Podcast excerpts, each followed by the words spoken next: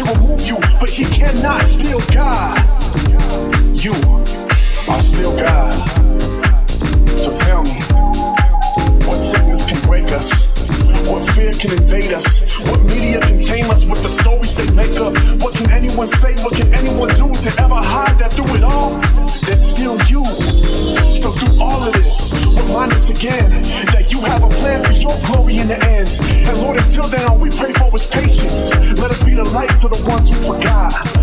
remind that you are still God.